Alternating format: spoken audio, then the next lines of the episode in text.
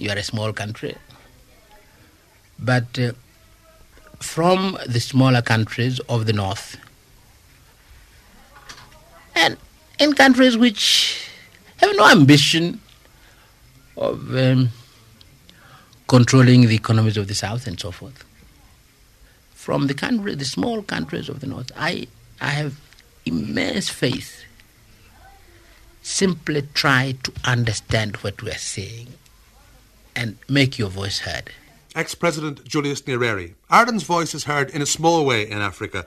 Our embarrassingly modest overseas development aid programme targets four countries there for priority assistance Sudan, Zambia, Lesotho, and Tanzania. And measured by way of gross national product per person, Tanzania is the poorest of the four and one of the poorest in the world. Now, the projects supported by Ireland in these countries vary, but a good number of them are agricultural, dairying, improved grazing, strengthening the breed, that sort of thing. Medical. In Lusaka, Zambia, we organise maternity clinics, for example. Or connected to the provision of particular services. In Lesotho, we've trained accountants. That one sounded a bit upmarket to me, but I was told that the country had no accountants, so how could even a basic economic management capacity develop? But this documentary is concerned with one project in Tanzania which is unique in Irish aid, the Kilosa District Development Plan, in which Irish Development Cooperation, the IDC, works together with the local government to upgrade the infrastructure for a community of almost 400,000 people living in 312 remote and often inaccessible villages.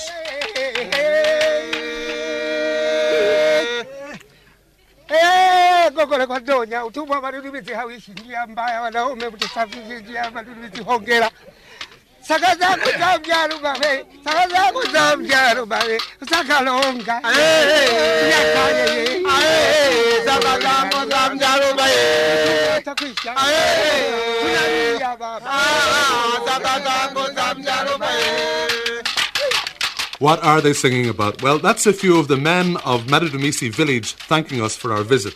They beat out the rhythm by hitting hollow cane sticks with small twigs. They dance round in a circle and they thank Irish Aid for bringing them a maize mill and a go down. That's a village crop store.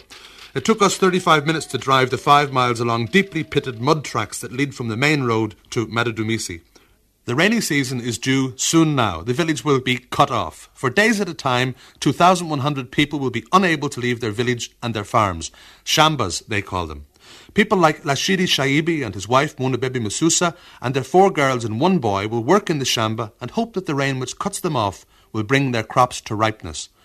Lashidi, a substantial farmer, told me what he grows as food crops to feed the family and as cash crops to sell for money. Food crops we produce here at Madudumizi is maize, beans, uh, rice, and millet. And uh, on the point of cash crop, we have got only one, only cotton. Anyway, we produce it in large quantity here. Large quantity. Even beans also. Sometimes we use it to on, on, on eating and forgetting money.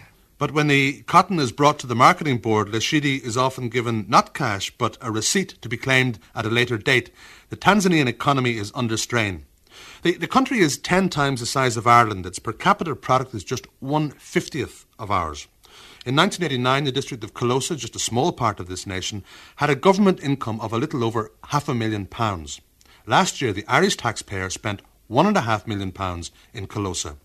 We've built and equipped a trade school, constructed and strengthened roads and bridges, renovated the hospital and dispensaries, maintained a mechanical workshop for local government vehicles, and become involved in rural development and forestry. But not all without pain. And in this programme, I want to tell the story of the Kilosa project in the words of some of those involved in it, and to put into my own words some of the private criticisms of the stages of the development of what has been an important learning experience for the still infant Irish bilateral aid programme. Nellie Mwajibi works in the Irish Development Cooperation Office in Kilosa Town.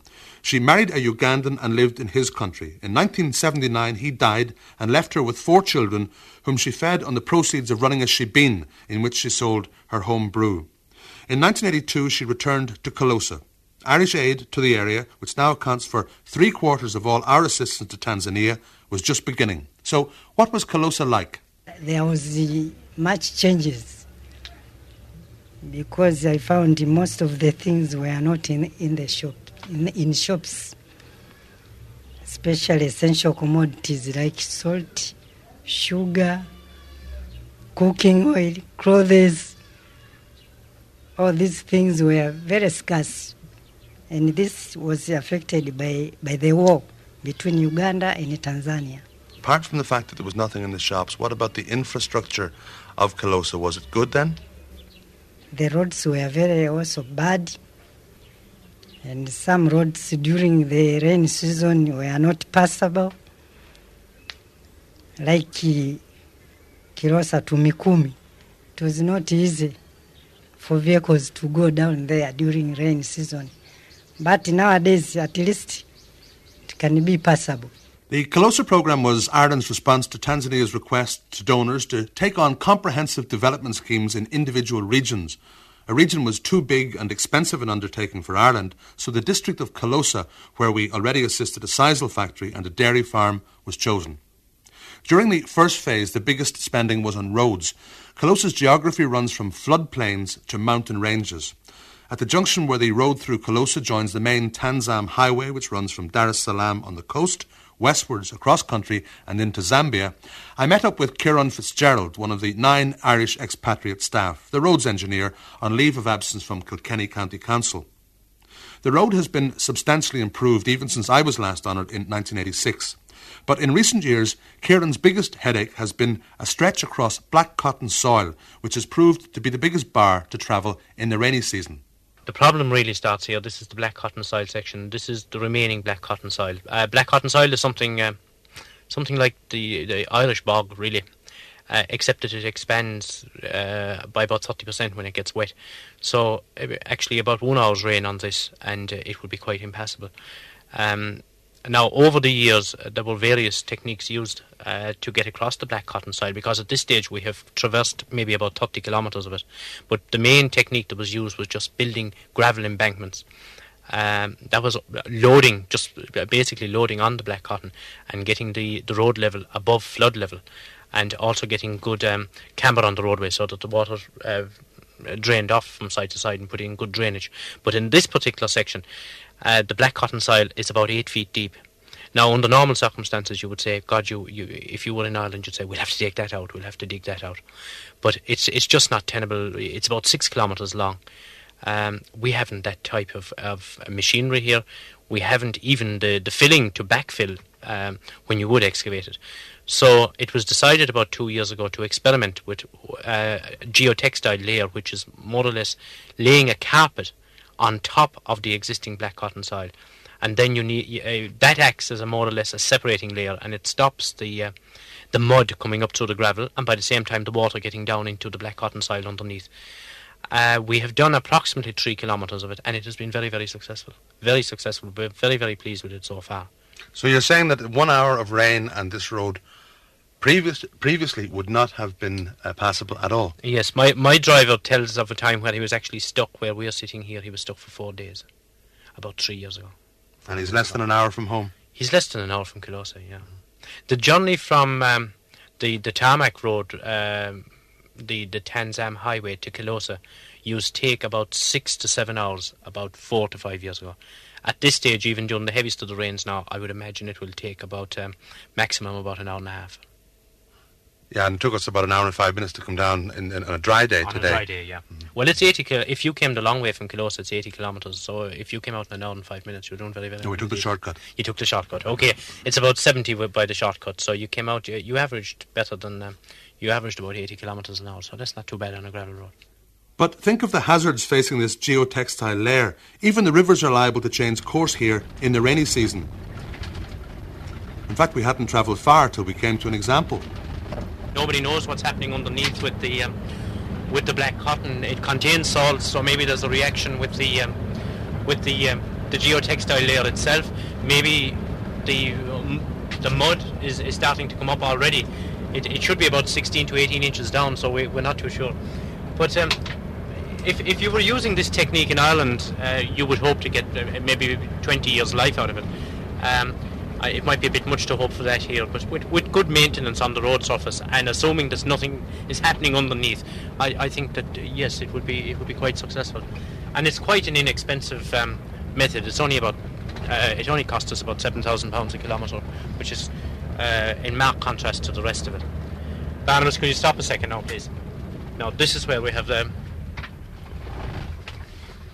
this is where we have the problem with the this river is just is basically just a sand river. It it um, there's only water in it for about four weeks of the year, um, and it has um, changed course and, and appeared here next to the roadway. This is within the last two to three years, and is now seriously threatening uh, sections of this. So we're going doing some erosion protection along it with stones.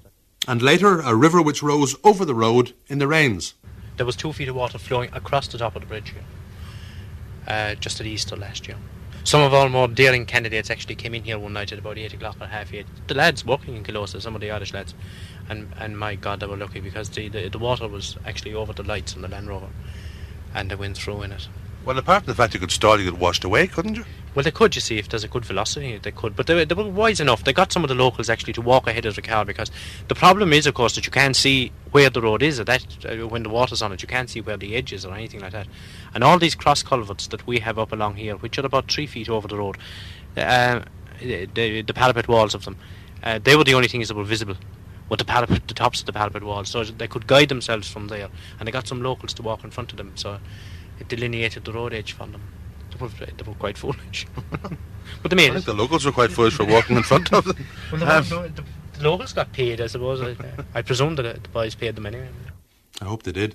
The project has upgraded 125 miles of main road. It has provided seasonal employment for up to 400 people.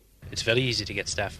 Um, but the wages are low. That would be the equivalent of about um, six Irish pounds a month would be a basic labourer's wage. Now, uh, the problems are, of course, that the the the village system of government that's here that maybe that labourer is also needed to um, work in the village shamba for two days a week or whatever. So you have to um, uh, fix uh, some sort of um, a fair system for him, whereby he's not penalised back in, in in his village and at the same time can do a decent day's work. The biggest incentive here is food, and um, uh, up to now, if people work overtime, food is provided for them, and um, actually we find it costs more to feed them than to, to pay them. It's, it's actually dearer to feed them, which begs the question, of course, how do they manage to keep their families on uh, on their on their basic wage? But we are actually paying the maximum. We're paying an urban rate. Um, some of the other areas would not be paying even even that. The job is almost complete. Then just maintenance will be needed. Irish Aid will hand that responsibility over to the Swiss in 1992 and then concentrate on 700 miles of feeder roads which will give accessibility to villages like Madudumisi, five miles off the main road, which currently takes 35 minutes driving. There was a, a what's called a go down, a large store, a grain store uh, built there, maize mill put into the place. So it's obviously very very productive. Um, you could probably do the feeder road to Madudumisi in about uh, seven to eight months, if the gravel, of course, is, is freely available up there, if it's if it's locally available. Um, and that would be a tremendous boost to the people of Madudumisi because um, Madudumisi from now on will be fairly inaccessible until about I think July, uh, June, June, July. It certainly will be very very rough. I'd say it would be inaccessible uh, March, April, May. It will be inaccessible. Wenzetu daraja tunalia, wadau mmetusaidia, wakubwa zetu mmefika, leo tunapewa hongeti yetu, tunalupea hongeti nzuri, labda mtatusaidia, maskini wa Mungu, sio mtatuokoa kisa. And still they sing at Madudumisi. Their feeder road will not be ready for some time, but already they have their maize mill and the go down is almost built. Village farmer Lashidi Shaibi on the changes to his wife's lifestyle. We used to, to walk a long distance to carry our maize on our heads. It's about uh, 20 kilometers from here. We used to go somewhere there. And sometimes uh, our wives, or my wife, my wife used to consume a long time grinding by using local stones. We have got a type of stones which is made for grinding by using stone to stone. So that time we had a, a, a problem. But since the machine was planted here, actually those problems now have minimized to a great extent. There is no problem anymore. Now, what about the go down? What, what, it's it's being built at the moment. I don't know. I don't know when it's going to be finished. When do you expect it to be finished? And what changes do you think that that will bring to your life here? Yeah, I think will benefit a lot once during completion because the, or preserving our our crops is difficult. Also, we hadn't a specific a specific place to get to to get to sell to sell our crops. That is was another problem. So I think this uh, go down will will help us a lot because even now you see maize is is is growing. We don't expect to keep in our in our in our homes because in our homes there is no enough security. There is some insects that is destroying our maize, is destroying beans. It needs somewhere to store, a very safe place. So we go, we will, we will benefit a lot actually. Such simple advancements, but so important. From maize, the people make ugali, a kind of porridge, their staple diet. In Kilosa town, Nelly Mwajibi told me about the traditional work of pounding the grain, which the maize mill has reduced to a five minute operation. Usually before the woman come to eat, it, it used to take a week or five days. Because he had to pound, I mean to skin off the, the skin of the maize and soak for five days or, or even seven days so that he- the maize become soft when he comes again to pound or to grind on the stone. So after grinding and getting flour, the flour must be put again in the sun to dry before mingling it. Then after drying, then they come to eat. So it was a long process before the woman eat. And now to go along to the maize mill takes what? It can take even half an hour because he have, because there is a machine for skinning and for grinding. So only 30 minutes, then you eat. If you like, you soak your maize after skinning. If you don't want, you just winnow it to remove the the uchafu, the dirty things. And then you grind it again to get the flour. And then you eat. So it, it, it doesn't take you more than one hour. So that's a big change in the lives of people. Of course it is. And it has it, it has made women to feel better than pounding. Pounding is very hard. And it, it, was wasting a lot of time to do other things, but you keep on pounding. You can use a day only for pounding because you want to get maize meal. You want to get me nani, I mean the flour to eat. So you have to use the whole day to do that job.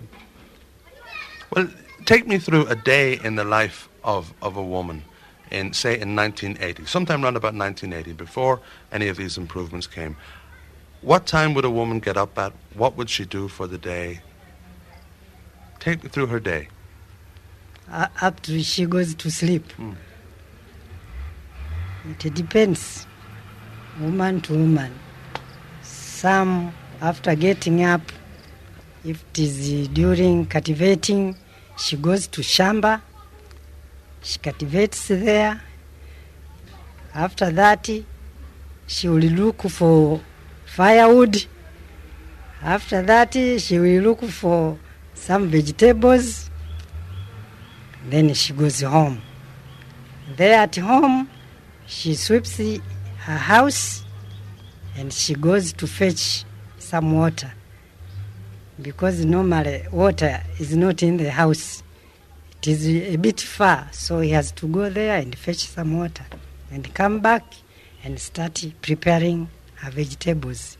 After that, she cooks some ugali. After eating, she washes her things. After that, she, th- if she has got something else to do, she goes on. She goes to something else to do. If she has got some washing, I mean clothes, she will go and wash them. And in fact, it takes the whole day for a woman to be busy. And what has changed now? Do you think that life has become better for many people in this district over the past eight years? Of course, every, every, as we go, changes becomes. Every year there are changes. We see some changes for life. For example, water. If water was very near five years ago, but now there are some wells some white people also came and helped us with pumping water. So water is just near. No, no, we don't fetch from rivers. We fetch from pumping method. So we can see. So that saves a lot of time Yeah, it saves a lot of time for women and also for daughters. for women, daughters, even for men, because you can go for water and waste a lot of time there, and when you come back, you find your husband has become very annoyed because you have delayed there. so he might be thinking something else, which is not true. What would he be thinking? Perhaps you had another man there. I'm sure the improvements brought by Irish Aid are not threatening family life. But life for the people, 85% of whom live by subsistence farming, continues to be hard. And it can be hard too for the Irish expatriates who come to live among them. Kilosa Town has four houses for those expats. At the moment, there are two families who are coming to the end of their attachments. Two more people, a mechanic and a rural development worker, have just arrived. Much of their socialising has to centre around each other, and between former occupants there have been some tensions. There has also been divided counsel on how the job should be done on occasions, and that has led to some wastage. Not every pound has been well spent. At times, there's been a nervous relationship with the local administration, some members of which have become a little aid dependent. And there have been difficulties over the Mikumi Vocational Training Centre, to which we'll come. But let's move now to Kilosa Hospital, which in 1986 was in as bad a state of disrepair as almost any I've seen in Africa. The windows were broken, there was no mosquito gauze, the bed sheets were torn, the mattresses were unclean. Assistant District Medical Officer Dr. Shaban Mkambila told me about the basic health problems of the area. The main problems which we are, facing in the district, malaria is one of the commonest diseases. It kills uh, the under fives and even adults get this problem of malaria. And number two among the top 10 diseases includes upper respiratory tract infection. Number three, anemias. They get anemias from malaria, of course. What, what, what then are your feelings about the, the Irish assistance uh, to the hospital and to the dispensaries? Uh, we are very happy and we have really appreciated the, uh, the IDC assistance because, as I said, our hospital was a very bad one. Most of the buildings, you know, they had been built up a long time ago, 1923. But at the moment, uh, they are real good buildings now. But there is a necessity, would you believe, for that assistance to continue? Yes, of course, we need it badly. The wards have mostly been rehabilitated by this stage. There's been a problem with the kitchen where the smoke blows back inwards. That'll have to be reworked. It's still far from what would be acceptable in Ireland, but the improvement is appreciated.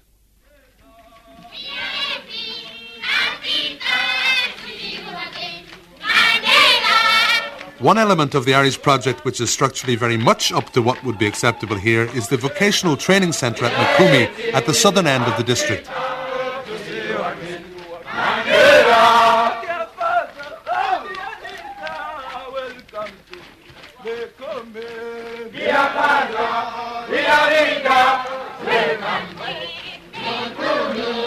All 105 students chant as they jog round the campus. It's called the Mchaka Mchaka. It's a daily ritual before they begin their studies as motor mechanics, fitters, carpenters, joiners, or construction workers. Jerry Ryan from Foss in Limerick is the project manager. It's tremendous to see the enthusiasm with which they, they, they approach the, the, the, whole task here. Uh, they will start in the morning at uh, before six o'clock and uh, they will go for a jog, uh, the chaga chaga as they call it here, for, for about uh, 20 minutes. They'll then have a shower, have breakfast. Formal classes will start at 7.30 sharp. So they assemble for a roll call uh, just in front of us here, uh, beside the, the, the flag. Uh, after the roll call, then they're straight into the workshops and they'll work through until uh, 2.30 in the afternoon. A short break in the afternoon, uh, then they will uh, do some agricultural work and they'll have study again in the evening from uh, something like 8 to 9.30 and then it's lights out 10 o'clock and up at 6 the following morning. If the students live an ordered life, their college has had a less predictable development. It should have been a local tech, part of a national plan for such trade schools. Instead, it has been built like a national third level institution, dominating the side of a hill just outside Mikumi, spacious and luxurious, and built at a cost which far exceeded the original intentions of the Department of Foreign Affairs. It seems the first Irish project leader had dreams beyond those of his Iveagh House masters, who in turn left it to him to get on with it. It's claimed that the financial controls over the whole Kilosa project have been tightened since then. According to Michael O'Mara, the building skills instructor who's there now, building into the rock was slow and expensive. But the facility is now almost complete. So, what purpose does it serve? The brief that we had coming in here was that there, these were people recruited from the villages uh, to go back to the villages to carry out building. Uh, in the villages, they have a difficulty in so far as a village might be the wrong term because a village I visualize a village as being a group of, of houses together. The village can be very, very scattered over a wide area. Now, farming is becoming more intensive here. Um, the production land, the, the yield from land is becoming better. They need godowns, what we call godowns, which are food stores and this kind of thing. And the idea is that the young people will come here, learn how to build from locally available raw materials. This includes stan, uh, um, uh, stone, which is freely available uh, at very, very little cost throughout the region and the district. Um, but also matafali, what they call matafali, which is burned brick, which they make themselves.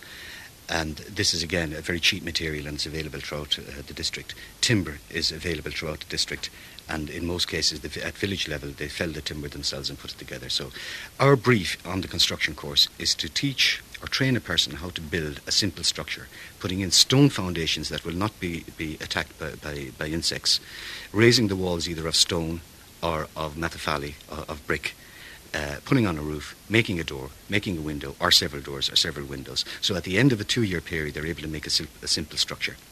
Now, the training has been geared toward that particular objective how to make a simple structure so that when they go back to their villages, they will be able to make simple structures. In the villages at the present time, traditionally, they built from mud, of clay and wattle made, as the poet said in Ireland one time.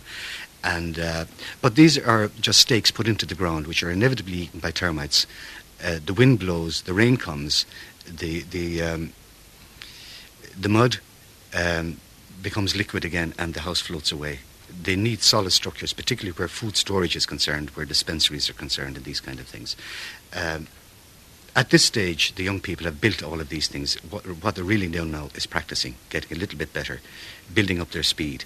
Headmaster Walter Shahidi says even the national newspapers say Mikumi Trade School is the best of its type. In what way? This training center, uh, comparing to other training centers in Tanzania, it seems to be the best and there was an article in the 23rd of December in the Daily News, which is the main newspaper, and uh, a journalist from the Radio Tanzania of, of Dar es Salaam inspected the school, and they think that this is they wrote that this is the best training center, equipment-wise, and and the teaching standards. So, what what has it got? What what is it that makes it different from the others? Uh, it has got most of the training materials. Most of the training centers, vocational training centers, have got have not got enough training materials. Therefore, the students are not properly trained, and they haven't got reliable instructors. Uh, instructor keeps leaving the school, and everything is uh, disrupted. But this training center is running smoothly. Has enough training materials for students to to do their skills. Are there any difficulties that you come across in, in, in being principal of uh, a training centre which has got an input both from uh, the, the, the, region, the district and the region, and obviously central government, and also a foreign donor? Yeah. Uh, the problem which I have at the moment is that the Irish uh, folks are contributing the major part, 90% actually, 90, for 1990, and the district is supposed to contribute 10% with the help of the central government. And uh, the district's contribution last year was to be 1.2 million shillings, and they only contributed 300,000 shillings. So they contributed one quarter of what they sh- one quarter of what they should contributed. In other words, one quarter of their 10 percent. And uh, this year they're supposed to contribute 20. Now I'm worried. I'm worried that if they couldn't contribute uh, more than a quarter of a 10 percent, how are they going to make for the 20 percent? So, in effect, you survived last year on 92.5% of what should have been your budget. Yeah. And that, what, what effect does that have? What do you lose out on by not having that, that extra section of your budget? I lose in the fact that I have to cut corners. I have to cut down expenses and uh, try to survive slim. And also, sometimes I end up carrying up debts into the next year, which should have been paid last year. And that could be a deteriorating situation, obviously, if they pay just, you know, a small percentage of the 20% this year. Yeah, I don't expect them to be able to raise any substantial amount in the in the in the future, because their collection, the amount of collections they make, is so meager compared even to the amount of of, of the expenditure, and uh, their commitment is uh, in question at the moment, and uh, there is a review team recommended by Fintan Farrelly's and John Grindle's research from Ireland who came down here, and they're recommending that a review team be set up to address the future training needs of this center, the future relationship of this center in the whole network of vocational training centers in Tanzania, and funding. The Wise Men Committee, as it's called, must decide how best to integrate Mikumi Trade School into serving Tanzania's needs. It seems it must be made more of than was originally intended. But already the government is failing to reach the level of contribution it was intended to make, and just to call it a national institution but fail to provide the necessary funds would leave it as a white elephant on the outskirts of a national park which has its share of real elephants. Let's visit the area and its history with Michael O'Mara. About 700 metres in that direction there, which is slightly north of where we're sitting, is the official boundary of Mikumi National Park. Mikumi National Park is about the size of Munster. Uh, it's at the tip of uh, the northernmost tip of uh, the Selous, or Zealous Game Reserve, which is as big as Ireland virtually. It's probably the biggest game reserve in the whole world.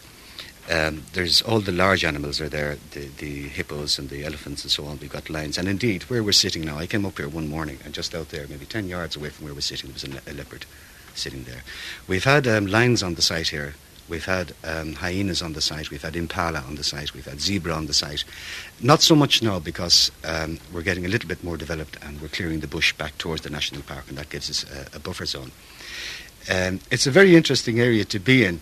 Uh, a thing that surprised me very much when I came here was when the students came in from the villages, which were around the Kilosa district, many of them had never seen an elephant. Many of them had never seen a zebra. So one of the things we do early on in the course is bring them out for a trip to the national park, and they're quite amazed at these animals out here that they've heard of but have never seen in their life before. And uh, they talk about this for days afterwards. And if we see lions, of course, the lion is the big one. Uh, they, they can talk for this months afterwards, and they always want to get their picture taken with a lion. And Mikumi is an interesting place. Otherwise, it's it didn't exist really 30 years ago. Um, if you can imagine a line going from north to south, at the top of that line was a, to- a, a town called Kilosa, which is the, the district seat, if you like, the county town, as we might call it in Ireland. And then at the bottom of the line, you have a town called Ifakara, which is a dead end. When you get there, all you can do is turn around to come back because there's big swamps down there. You're into Zealous at that stage. Um, and then somebody came along and they built a road across the middle of it, which they called the Tanzam Highway, the Trans Tans. This is the road that was built with copper money to get the copper out of Zambia up to the port of Dar es Salaam for shipping out to the rest of the world. Um, when that road came in, it formed a crossroads at a little village. Well, it wasn't a village at the time, but they called it Doma. And there was a river there, and there was a small ford there, not a bridge as there is now. But the river used to flood, so somebody decided that it's not a good place to have a village. So they moved the village about a mile to the east, and that is now Mikumi, where we are there. It's just, just sitting down there behind us. Um, that was the late 50s, early 60s. Um, the reason there was never a town or a village here was because if you can imagine the Indian Ocean being over there um, on your right hand side someplace, and Zanzibar and Pemba and a town called Bagamoyo, these were the centres of the slave trade for a thousand years up to the late last century. And uh, the slave route came from Dar es Salaam westwards, in as far as a large town called Morogoro, uh, through a town called Chalinze, which is the road to the north, and Kilimanjaro. And then it went, it continued further westward because to a town called Kilosa. If it had gone, we'll say, slightly south of that, it would have gone into Mikumi National Park, the Badlands, where there's tsetse fly particularly. People didn't live there because of the tsetse fly. They couldn't keep cattle there. There's a lot of swamps there. The place is, is flooded quite a lot. It's a good crocodile area. And uh, in general, people didn't live there. Uh, so it was just a big empty area. Then they built the Tanzam Highway through it. So suddenly people had access to this area. North of the road, they made Mikumi National Park. South of the road is now. And uh, so traditionally, there's never been people in this area. But when the crossroads came, people suddenly came to this area. And in the early 60s, uh, about 1965, the Catholic Church came in, um, the Carmelites, and they built, they built um, a mission and they opened a school there. And about 1966, seven people attended the school. Now you've got um, nigh on 2,000 children going to school between the two villages, Doma and, and, uh, and uh, Kidoma and uh, Mikumi. The population here has exploded. Not because of the availability of land, because to the west, to the east is Mikumi National Park, and they can't put in crops there because the animals, the wild animals, will come in and eat the crops. To the south are the Udzungwa Mountains, the Udzungwa Mountains, and it's bad farmland. They can't farm there. So what people tend to do when they come to Mikumi, and I must say there's no single tribe in Mikumi. There are many, many different tribes from parts of Tanzania. What they do is tend to be uh, traders, catering to the traffic that is moving between Ta- Zambia and uh, and uh, Dar es Salaam. At the present time, we've got two petrol depots here where petrol is bought and diesel is brought from Dar es Salaam as far as Mikumi, deposited there in great big tanks, and then other lorries come from Mbeya and further west. Uh, to take it down there. We have a railway station at this stage. This is the new school that is coming to Mikumi. There's a new hospital being built here. The bank has just opened up a few months ago here. There's a post office there. There's actually a telephone now at this stage. And, but it's still a village, very much a village. A Mixum Gathering village, essentially to cater for the traffic on the Tanzam Highway. There's no slave route anymore, but it is said that Speke and Burton and all these people, they came through here and uh, slightly north of here uh, at uh, Kisanga, which is about 10 miles away from where, where we're on. That was the old slave route. And you can actually follow the slave route by looking at the trees. There's huge mango trees all along the slave route because the Arabs used to put in these trees to feed the slaves so there would be fruit along the way. And wherever you see now a big, old, established mango tree, that's the slave route that you're on at the present time. You'll see them on the way back to Dar es Salaam probably when you come to Morogoro. The slaves, a thing of the distant past. And at the trade school, 105 trainees hoping their government and our government continues to provide the necessary funding. The Wise Men Committee has a job in front of it. The Tanzanian economy is going backwards. The Irish Aid Programme hopes to raise the trade school and the rest of the Kilosa project to the point of sustainability and then move on. So let's hear the views of some of the people I met on sustainability. Tom Redmond is coming to the end of his spell as administrator of the whole project it will take um, a little while longer, I would think. I mean, it's not something uh, that'll be over in two years or three years or four years. Uh, we're trying to build up the uh, management within different areas within the district, uh, but that will take some time. Is there any chance of an aid dependency uh, developing here, and that, and that people here would say, well, it's all right so long as the Irish stay? There is always a danger, I think, in, in, any aid project that there will be the dependency on the aid agency. What we try and do uh, is it's not only IDC uh, funding the projects, there is uh, kind of self help projects uh, which the villagers uh, themselves supply uh, the bricks or whatever.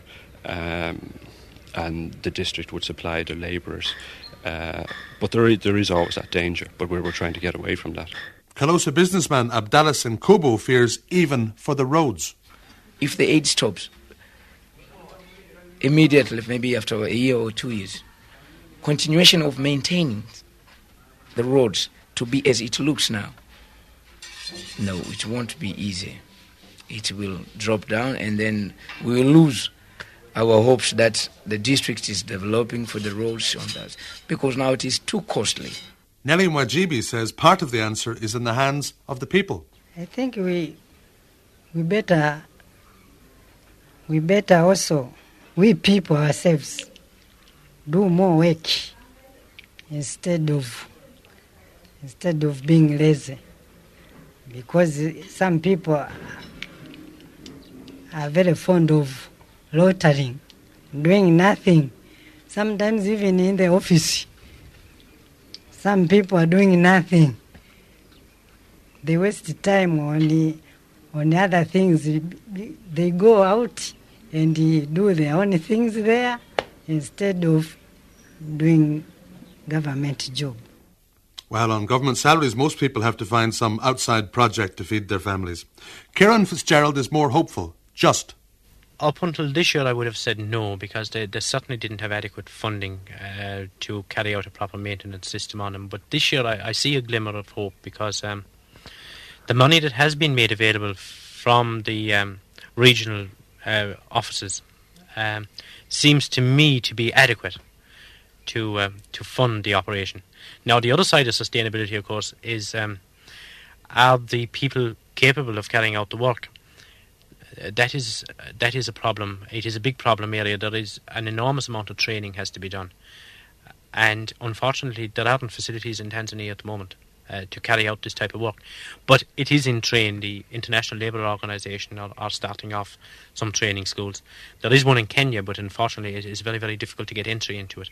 So that side of thing is being looked after, but it probably will take a few years. It probably will take maybe three to four years to get a, a proper, uh, properly funded and properly set up training institution.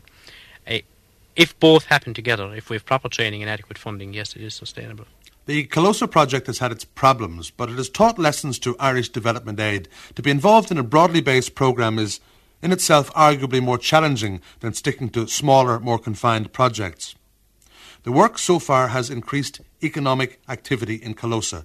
In the coming years, primary schools in the district will benefit from the programme so that it reaches those most in need. At present, the schools have sufficient desks for only one third of their pupils. Four out of five classrooms have no blackboards. The needs at every level are immense. Irish Aid has learned more about working with an African national and local administration, and the people of a whole district have learned something about the Irish taxpayers' contribution to the interdependence of the world. Mikumi headmaster Walter Shaidi. Oh, they are very, very much aware, and they are they very much appreciate that, because even a common man in Mikumi in a pub would be talking about how will this be project how will this project be when the Irish people leave? You know, they're very aware that the success here is because of the Irish taxpayer. And uh, pe- people are saying that, oh goodness me, when the Irish leaves, it will be a big problem. We cannot probably manage. How are you going to manage? You know, they keep talking about that thing. And, um, and, uh, and it's so much central to this project that everybody knows that it's the Irish taxpayers' money which is doing this. And they're wondering what we are going to do when eventually the Irish people have to pull out uh, after so many years. Everybody's asking, when are they pulling out? And uh, they're saying, we hope they won't pull out for the next, say, 10 years or so. Or so. They, they regard their participation as very, very vital to this project.